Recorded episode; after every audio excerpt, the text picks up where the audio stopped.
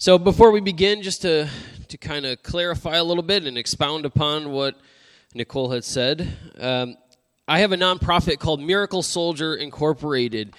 It is an evangelistic outreach. I do preaching, teaching. I share my story like you'll hear today. And we're working on launching our first family camp for combat veterans, veterans, and disabled veterans and their families. It will be a camp where they can come and have fun, play games, eat food, um, be appreciated, and, and have spiritual recuperation and recovery. And Marlene had asked me as I came in there, she said, she said, well, what's the name? You know, what should they make checks out to, or, or what is the name that you want them to, to donate to? And I said, Miracle Soldier, because my last name is Szczepanski, and no one can spell that. Now, even if you're Polish in here, you know that most Polish people, at least for me, I can only say my last name. Don't ask me to say any other Polish last name because it's not going to happen. Um, thank you for allowing me to come out here and speak. It is an honor to be here. I've known Mary for quite a long time and uh, excuse me, and Mary and I. I mean, we go back to to Bay Valley. Oh, we might be having some. Uh, let me see here, technical difficulties. We go back a long ways, so it is a privilege to be able to share my story here today. Alrighty then. My name is Sergeant Douglas Szczepanski. I'm a medically retired U.S. Army combat veteran and Purple Heart recipient who was wounded by a suicide car bomber in Baghdad, Iraq in September of 2005. And today, I'm going to share my story of how I endured and overcame the most difficult and painful circumstance and trial in my life in my early 20s through the hope, healing, and faith of Jesus Christ. In 1 Peter 1, 7, it talks about the refiner's fire. Those times in our lives where God allows the circumstances and the hardships and the trials of life to burn brighter. Those times when God allows us to be blown apart. And explosions when they're happening all around us. The only one you have, the only one you can turn to, the only truly one who's going to bring you through it's Jesus. That is what 1 Peter 1 6 to 7 talks about. It talks about God refining and stripping away everything else to purify our faith in Him. Let's pray. Dear Heavenly Father, I thank you for this time. I thank you that your Holy Spirit will move today and glorify Jesus. I pray that each and every one of the people in this congregation, including myself, we would hear what you would have to say through me for your glory. In Jesus' name, amen. Imagine you're in the blazing Iraqi sun where temperatures can soar to 150 degrees. A large explosion later, and you wake up burned, bloodied, confused, and scarred. That's the position that I found myself when I awoke from a coma at Fort Sam Houston, Brooke Army Medical Center, San Antonio, Texas, in September of 2005. I accepted Christ at six years old. I joined the Michigan Army National Guard my senior year of high school at 17 years old. Had to have my parents sign off to become a field artillery crew member. I shot rockets. And the day that September 11th happened, I was supposed to ship out for basic training. The day that 3,000 brave Americans lost their lives, I was supposed to be sent over to become a soldier. And after I went to Fort Sill, Oklahoma, I joined the rejoined my youth group. I was at Bay Valley Christian Church at the time, playing worship on the worship team, preaching and teaching. And then in 2004, my unit, the first of the 182nd Field Artillery, right over off of Wilder Road, Bravo Battery, was activated for combat deployment to Baghdad, Iraq. We were sent to a place called Fort Dix, New Jersey. Now there, there they retrained us. We were going from field artillery. You know, I sat behind a panel. I shot a rocket far away from the front lines to becoming a 50 caliber military police machine gunner. Learn military operations in urban terrain, building clearing, detainee operations, how to become a combat 50 cal gunner. Continued to hold on to my faith in Christ throughout it all. At the end of 2004, we were sent to what most of us call the sandbox Baghdad, Iraq. And from the moment we arrived in country, our very lives were under attack. 152 of us deployed. We are at a place called Camp Rustamiyah, southeast Baghdad, on the Tigris and Euphrates, biblical lands. I remember they had given us a briefing before we arrived in country, and they said, Be prepared for consistent attacks to your base. Be prepared. But the reality is, is as much training as you go through, and training is good and necessary, nothing truly prepares you for deploying to a combat zone when you never know where your next time outside the wire could be your last. In fact, our first month there, my first week or so in country, I was in the shower trailer and mortars and rockets are coming in, and we were supposed to go to the bunkers when mortars and rockets came in to find safety. Well, I'm in the shower trailer and I'm thinking to myself, like, I could run out to this bunker, or I could continue my shower. And here's the thing if anybody knows me, I'm gonna make sure I'm clean. Like I'm I'm that type of guy. Like you gotta I gotta make sure I'm clean. So I said, well, you know, at least if I get hit, I'll die clean. Within our first couple weeks and months, our base was consistently attacked. It was daily, weekly, mortars and rockets. Our lives were on the line. And my commander comes to me.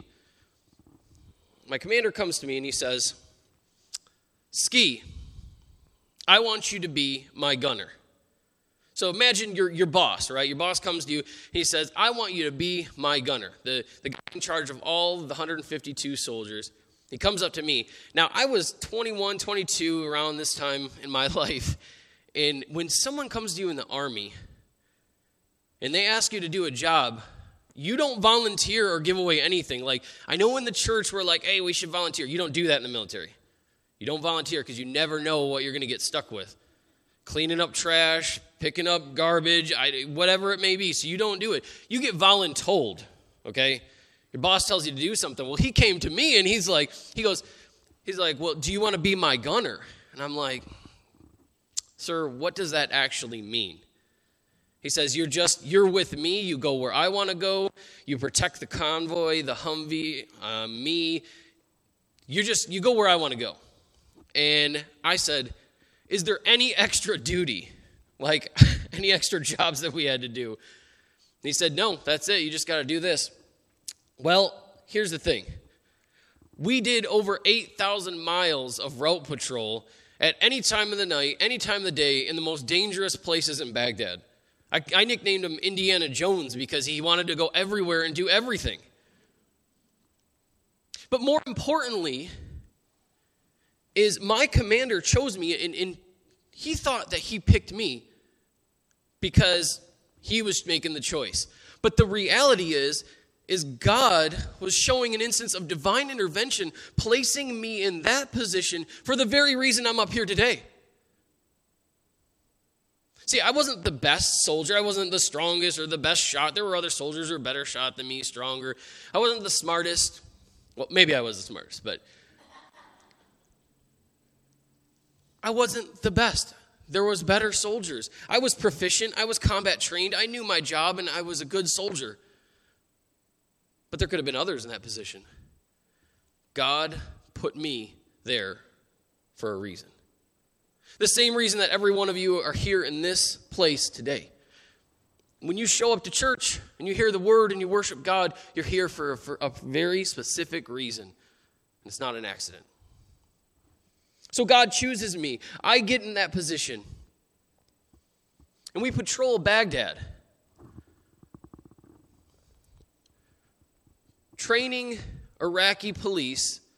There's my command team right there. Training Iraqi police over 27 different Iraqi police stations all across eastern Baghdad, from Camp Taji to the north, down to the Sunni Triangle, the entirety of eastern Baghdad.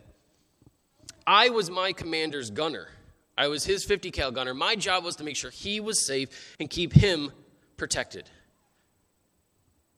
We endured the threats of IEDs, snipers, small arms fires, mortars, rockets, and of course, suicide car bombers.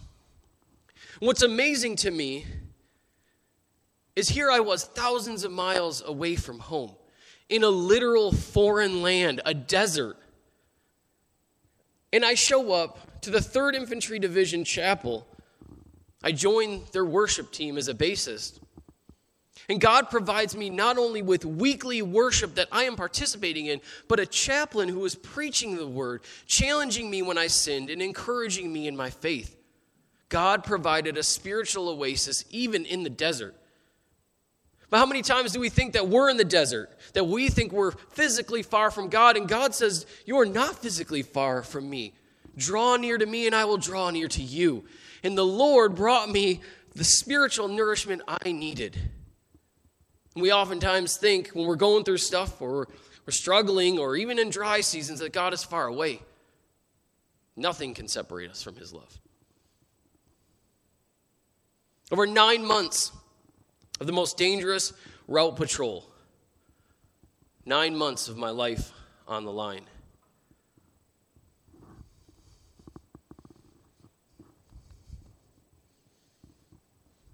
The day that would forever change who I am would be almost upon me. The day that my whole life would be altered forever. That day was September 15th, 2005. One day, one life, forever changed. I remember waking up that morning and thinking to myself, this is a beautiful morning. Here I am vacationing in Baghdad. I hear the rates are really low right now if you'd like to get a flight. It was beautiful. In fact, if I were anywhere else in the world at that time with that type of weather and the sun, I would have been enjoying it. And I got up because I thought to myself, wow, we're almost done with our deployment. It was September of 2005. We had a few months left before Christmas. I would be heading home. Little did I know that I would be heading home much sooner and in a much more precarious and dangerous state. But God knew. And as I walked out of my barracks room, my air conditioned barracks room, by the way, any of you guys didn't think we had some luxuries? We did. It was awesome. 50 cal on my shoulder, Bible in my pocket. I had a Game Boy there too, and like 10 things of chapstick. I don't know why, but I collected a lot of chapstick. I still do. And I'm getting ready for the mission. I'm praying. We're walking down the path to a place called the motor pool. Does everyone know what a motor pool is? Anybody? Motor pool, for you, the, if you're in the military, you understand, but if you're not, the motor pool is basically where all the vehicles are staged your Humvees, your tanks, your, your Bradleys and our up armored Humvee was there. So we're getting ready to go for mission.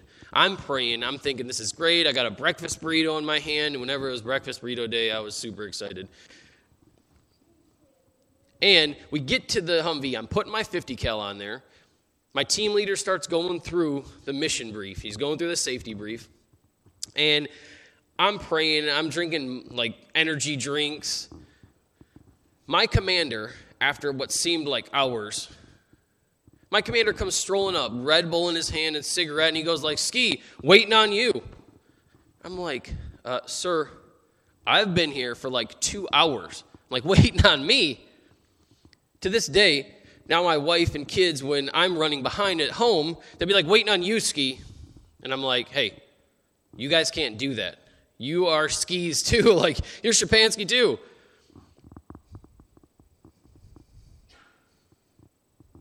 That mission that day, was to go to a place called Camp Taji, northern Baghdad. My commander had a meeting with their commander, the incoming battalion, or excuse me, company commander, to talk about taking over our area. I had a different mission, okay? Non official mission. We had just found out that they were putting in a Taco Bell at Camp Taji. Now, you may be laughing, but here's the thing Taco Bell was awesome. I was 21, and you know, I'm not ashamed to admit I still eat it. And no, I don't get a kickback, but they should probably. We were excited. In fact, we were so excited like the day before, we're thinking, like, oh man, what are you to get? And there was like two options, right? It was like a burrito and a taco. And I was like, I'm to get both. I was, I mean, I was really excited. And we're sitting here, and my commander's like, okay, here's our mission. I was like, yes, sir, that's not the real mission. Taco Bell is. We were really ready to go. That whole day, I was happy. I was excited. The, the time, to, time left on my deployment was over. Taco Bell was here. I mean, what else did you want? I'm the first vehicle out of three Humvees. There's three vehicle convoy. We start to leave the base. We left a little bit later than we were supposed to. Another part of what I call divine intervention because when all the circumstances happened to me, it happened partly because we left later. Another divine intervention is that day, riding with us was our headquarters combat medic. God placed me there, the timing was perfect, and we had the help we needed. As we leave the base, I'm praying and asking for peace and protection like I always did. And it didn't mean that I wasn't afraid at times. Anytime you left the base, you left the wire, and you were out on the streets, your life could be ended. But you know, courage is not the absence of fear, it's pushing through it, not letting the fear control you. And I had the Lord with me. So we leave the base. I'm the first Humvee going. There's two main routes in Baghdad North and South Pluto, is what we called them in 2005. I was on northbound going to Camp Taji. We leave the base, and as we go, three Bradleys went out ahead of us. And if you don't know what a Bradley is, it's basically a small, like a miniature tank with infantry inside of it. It's got a 30 millimeter gun. They're pretty sweet. I always wanted to put military police on it and drive it around, but they said it wouldn't look good. I was like, okay, just, you know, mini tank they went out ahead and they started clearing the path. Now, as you can see in this picture right here, that was my that was my view every single day. Okay? I barely left the vehicle.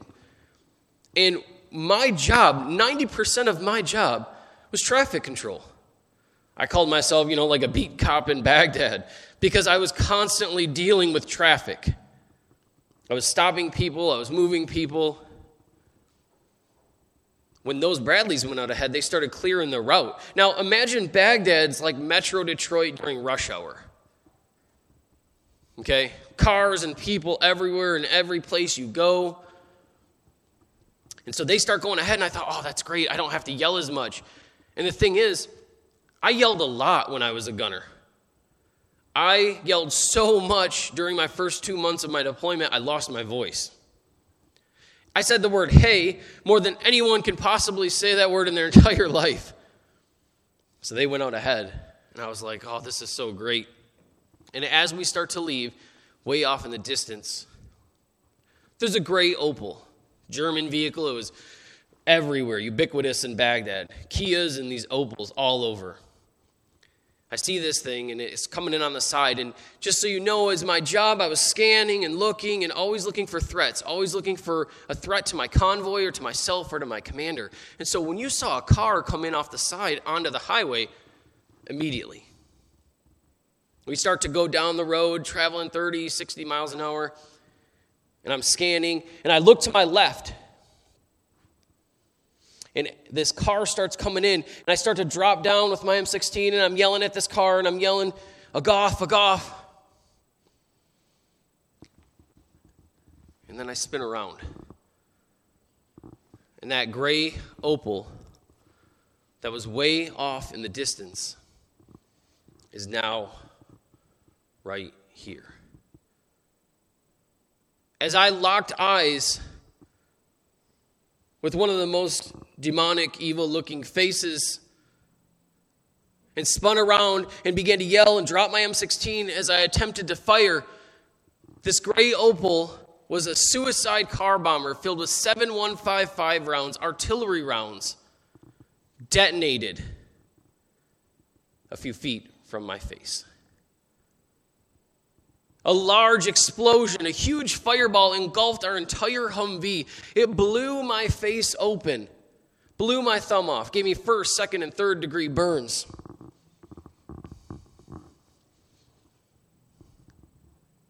Shrapnel went through my eye, causing blindness, into my brain, giving me a tra- traumatic brain injury. The explosion was so big and the fireball was so big that the gunners behind me, as I would later find out, said, There's no possible way that Ski made it through this. There's no possible way. As it rips through me, shrapnel, glass, flames, engulfing me, I fall back in my hundred, excuse me, my gunner's feet. I began to choke on my own blood. I began to cough. I can't see. I'm disoriented. I start to go into shock. I start to feel for my face and feel for my hand, and it's not there, and I don't know what's going on, and I'm looking around. And then I had this thought. One, one of the very first thoughts was as I'm looking up all around, and the sky is beautiful, the sun is shining, it's surreal. It's just like the movies, except it's worse, is where the, you can't hear anything and it's coming in and out. And your sound is ringing in, in, in the ears. And one of the first thoughts I had was this is I can't believe that it's me. Like I can't believe I'm the one who got hit. Nobody ever thinks that they're going to be the one to get hit. Nobody ever does. In fact, when we were deployed, you know, you think it might be your buddy, you think it might be someone else in the unit, you hope that it's not. But you certainly don't ever think that it's you. And isn't that the same thing in life? We always think that someone else is going to be the one to get sick, that someone else is going to be the one to lose a family member or get cancer or, or lose your job or lose your finances or struggle with things. We always think that until it's us. The reality is, though, is that everyone in life gets blown up. Not physically, spiritually, mentally, emotionally. No one makes it through life without getting blown up at least once. Sometimes those of us, some of us get hit more than once. The question, though, is this Are you prepared when it happens? And do you know where to turn to? When I was wounded, as I fell back in that seat, as I'm praying, I'm, I'm, singing praise and worship, I'm praying. In one of the songs that we had played over and over in weekly chapel was Blessed be the name of the Lord. Matt Redman, right? Blessed be the name of the Lord in the good times and in the bad times, when the world is all as it should be, when, when you're in the desert place or you walk through the wilderness. I was literally singing that song and praying and praising the Lord in the midst of my most difficult time. I knew where to turn to when my life was literally on the line. That was to Jesus. Those Bradleys, they were way off in the distance. Now they have come back. They're now a medevac. We had, I mean, we had just left the base. It had been 15 minutes maybe. We had just left the base. My team leader looks up at me. I look down at him. And I says, "Hey, are we going to go on with mission?" Like, of course, you know, because I was a, I was a good soldier. Like, we had to mission first, right? And he looks up at me. And he says, "Ski, everything is going to be all right." How many know that when someone tells you everything is going to be all right, like it's not all right? It was not all right at all. My face is blown open. You could see inside of me. And I look at him. I'm, I'm burned, I'm bloodied. And I don't know if he heard this, but I began to say to him, It's okay. God is here. They start pulling me out of the Humvee. The headquarters combat medic is there. They lay me down, they're bandaging me up. The Bradleys are there. They put me in the back of the Bradley, still singing, still praising God, still praying, still singing the song over and over and over. And when they laid me inside the Bradley, I had a thought. I think I'm going to die. And I don't know if you've ever had that, that experience before, if you ever felt like you're actually going to die. But I have. And it was crazy. It was peaceful, it was frightening, it was calming, it was a mixture of emotions. And then that, after that thought is, well, you know, at least if I die here today, my parents will get $300,000 in life insurance money. And, you know, I'm married with four kids. I'm kind of jealous of that. I mean, like, that's a lot of money. I could use that, you know, put my kids through college or something, but I wouldn't be here, I guess. The next thought after that was the Lord Jesus spoke to me, impressed upon me in the middle of that trial. He said, Douglas, you are not going to die here today. You have too much to do for me here on earth. Instantly, I was calmed. Instantly, I was reassured. And I continued to pray and praise the Lord. Well, those Bradleys, they took us back to base. We went to the medical cache in Baghdad, Balad Air Base, where they did emergency surgery on my face, putting in titanium plates, which are still there today going to Landstuhl, Germany, Walter Reed, and finally to Fort Sam Houston in San Antonio, Texas, the fourth floor burn ward. And all along the way, my church was praying for me, my parents were praying for me, and I was hanging on by a thread. At any moment, I could have passed. In fact, they weren't sure if I was going to make it home, and, and there was talk about them sending my parents to maybe Germany because I wouldn't make it to the States. But they kept praying. And I can tell you that prayer does work. I'm living proof of it. But it wasn't until we actually made it to Fort Sam Houston that the battle truly began. Because when I was wounded, I didn't feel any pain. I didn't have any pain at all. I was in shock. I was, I was just they were getting me out of that and evacuating me. But when I arrived at Fort Sam Houston, that's when the battle really began.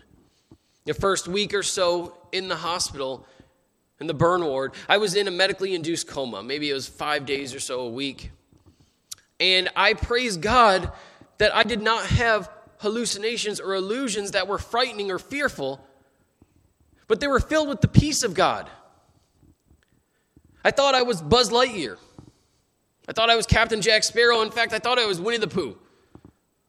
These are real things that were in my head. I thought I had I was in this this show that I used to watch in Nickelodeon called Legends of the Hidden Temple. It's like a game show. I thought I had a party in my room and there was a beer in my hand and I wasn't even drinking. I told my parents that and they're like looking around, like, what are you talking about? During that the, the recovery process, whenever I had illusions or hallucinations, they were either comical or peaceful because God gave me peace. My church is praying for me. My parents are praying for me. My youth pastor and my pastor were flown down. My parents were in the room. And before I truly and fully awoke from that coma, as I lay there in the hospital bed, my youth pastor, my pastor, my parents are there. And my dad comes up next to me. And he comes up next to me. My face is burned and bloodied and scarred. I start to look at him and I say in a barely audible whisper, I can do all things through Christ who gives me strength. And my dad comes a little bit closer and he says, What did you say? And I said, I can do all things through Christ who gives me strength. And he comes a little bit closer and he says, What did you say? And I said, I can do all things through Christ who gives me strength. Those were some of the very first words that I said when I came out of the coma and I looked like that. My parents were unsure if I was going to turn away from God or get angry at God or walk away from the faith, and I did not. Know, that doesn't say that there weren't times where I wasn't frustrated with the Lord or I wasn't frustrated with my circumstances. We are human. We struggle in this life. But there's one thing that I have never done is I have never turned from the Lord. Why would you turn away from the greatest source of hope and peace that you have when you are struggling?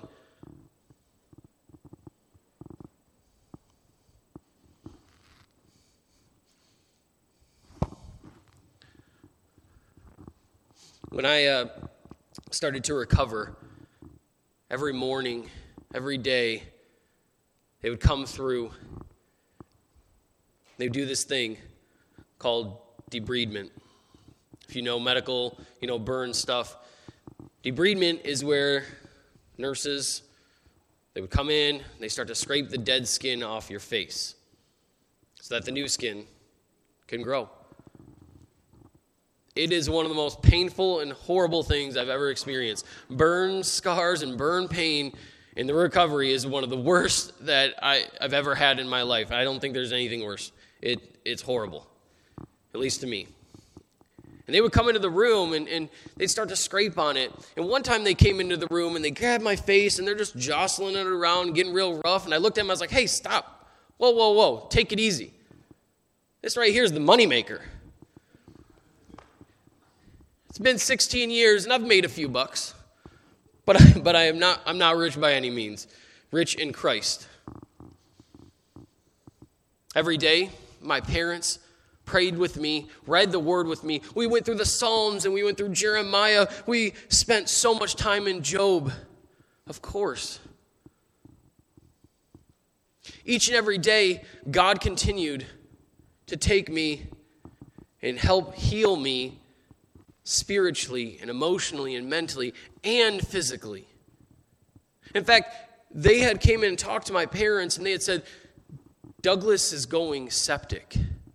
This is early on in my recovery, within the first couple of weeks, and, and my urine output had stopped, and my body was shutting down, and my mom calls my aunt and my aunt's a nurse and they were talking about it and they're like hey these are bad signs. Like he's probably not going to make it. I had been burned in first second and third degree in the worst places you can get burned your hands face and neck.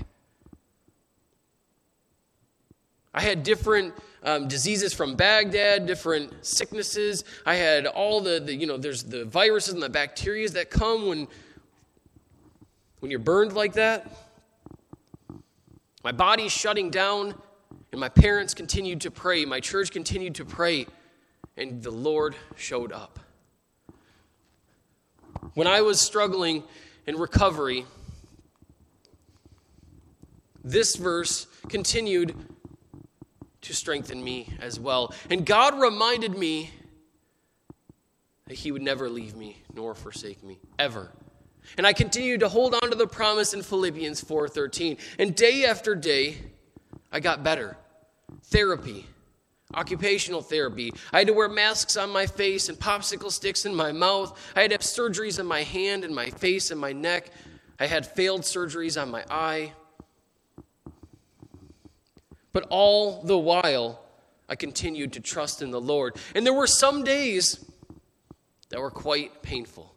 There were some days where I was not sure that I had the mental or emotional or spiritual strength to make it. And one of those times, my mom was there next to the bed. And I was really going through a hard day. I couldn't keep food down. I wasn't, wasn't doing very well with the therapy. And I just, I just looked at my mom. And she came a little bit closer, and I said, Mom, can you please tell God that I've had enough? Anyone else been there in their life? Anyone else been there? Because I can tell you what, I think we all have. We all have, where we're like, Lord, this is a little bit much. Like, this is a little bit much, Lord. I, I, don't know how much more I can take with this. I don't know how much more I can handle. I don't know how much more I can do. Well, God reminds us that He will never leave us, even in those instances, and He is going to bring us through. And He did bring me through. And even when you feel like you can't do enough, God is enough, and He will not let you go. And every single day, I continued to push on forward and trust in the promises. I held on to Philippians 4:13, and I held on to Christ, and He held on to me.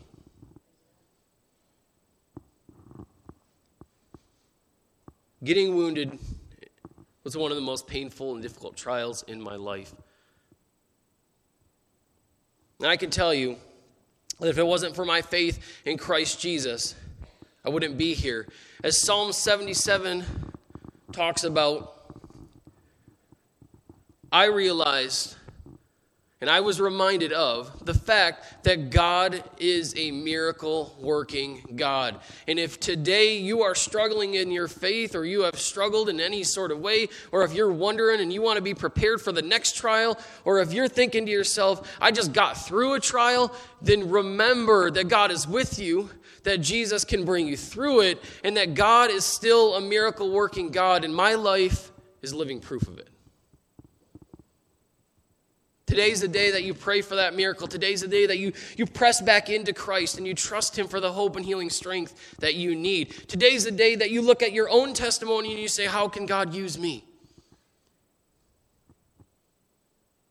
I can do all things through Christ who gives me strength. You can do all things through Christ who gives you strength. We can do all things through Christ who give us strength. Hold on to that promise. If you are a believer here today, hold on to that promise and don't let go because you never know when you're going to need it. And if you don't know the Lord here today, today is the day to make that decision. Today is the day to recognize your need for Christ, repent of your sins, and put your faith in Jesus, the Son of God who died and rose again, to give you that hope. See that promise in Philippians 4:13, that promise is for believers. I can do all things through Christ who gives me strength.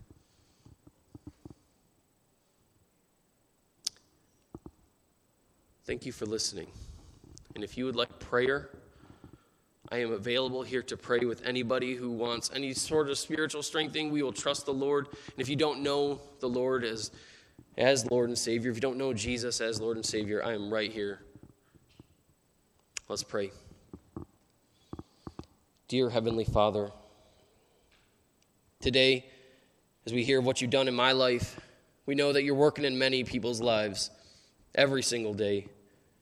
And we pray, Holy Spirit, that you'd bring us to a deeper walk with you, that we would hold on to the promise of Philippians 4, 4.13, your, your hope and your healing and your strength, that we'd remember that you never leave us nor forsake us, and that you are still a miracle working God. And we pray that if there are those of us in this room that need a miracle from you today, we ask that according to your will, you would hear, receive, and deliver that for your glory in the name of Jesus.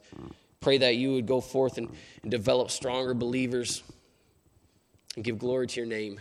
In Jesus' name, amen.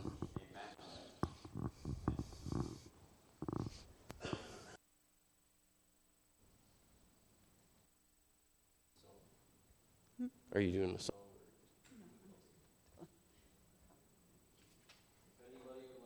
I'm available.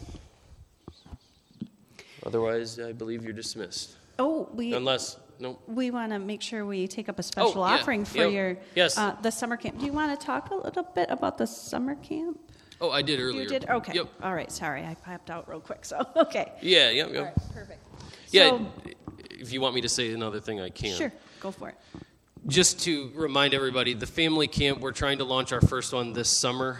I'm trying to bring the same, you know, hope, healing, and strength of Christ to that. Um, the big draws for that is it's there will be games and teaching, and we need. I want to say we're shooting for around like ten thousand. Um, so if anyone wants to help us in any way possible, we want to bring these. We want to bring this healing to the families the same way we received it from another ministry in Texas. And uh, we want to just minister to other veterans and their families with the hope of Christ. Thank you so much, Sergeant Szczepanski. We are so thankful for you. You know, um, I met Doug years ago at Bay Valley as well, and I knew his testimony prior to him sharing with all of you today. And so it was really powerful because in the last song that we sang, Love Like This, the Lord spoke to me as we were singing because when we got to the second verse, when it says, When I am a desert, you are the river that turns to find me, and instantly he was showing me um, and reminding me visions, and he told me, He's like, I was in that desert with Doug. and, you know, he spoke to me saying, When we all go through storms, it doesn't matter, like Sergeant Szczepanski shared with us, it doesn't matter what the storm looks like, but God is there with us. And, you know, love like there's there's no other love like this. And what a powerful testimony that Doug gave today of that love that the Lord gives to us. So we are just so thankful. Can we just thank him today? And just thank the Lord for what he did and is doing through his life. We are just so grateful. So, yes, if you are making out a check, please make your check out to Miracle Soldier. But let's go ahead and pray for this love offering. Father, thank you for for Doug. Thank you for just your love and just the testimony of his life and what you are doing through his life to go out and just impact so many people. And so, Lord, we just thank you for any gifts that may be given for this ministry, Lord. And we just pray that you would bless bless the giver and bless the offering and just multiply it in Jesus name. Amen.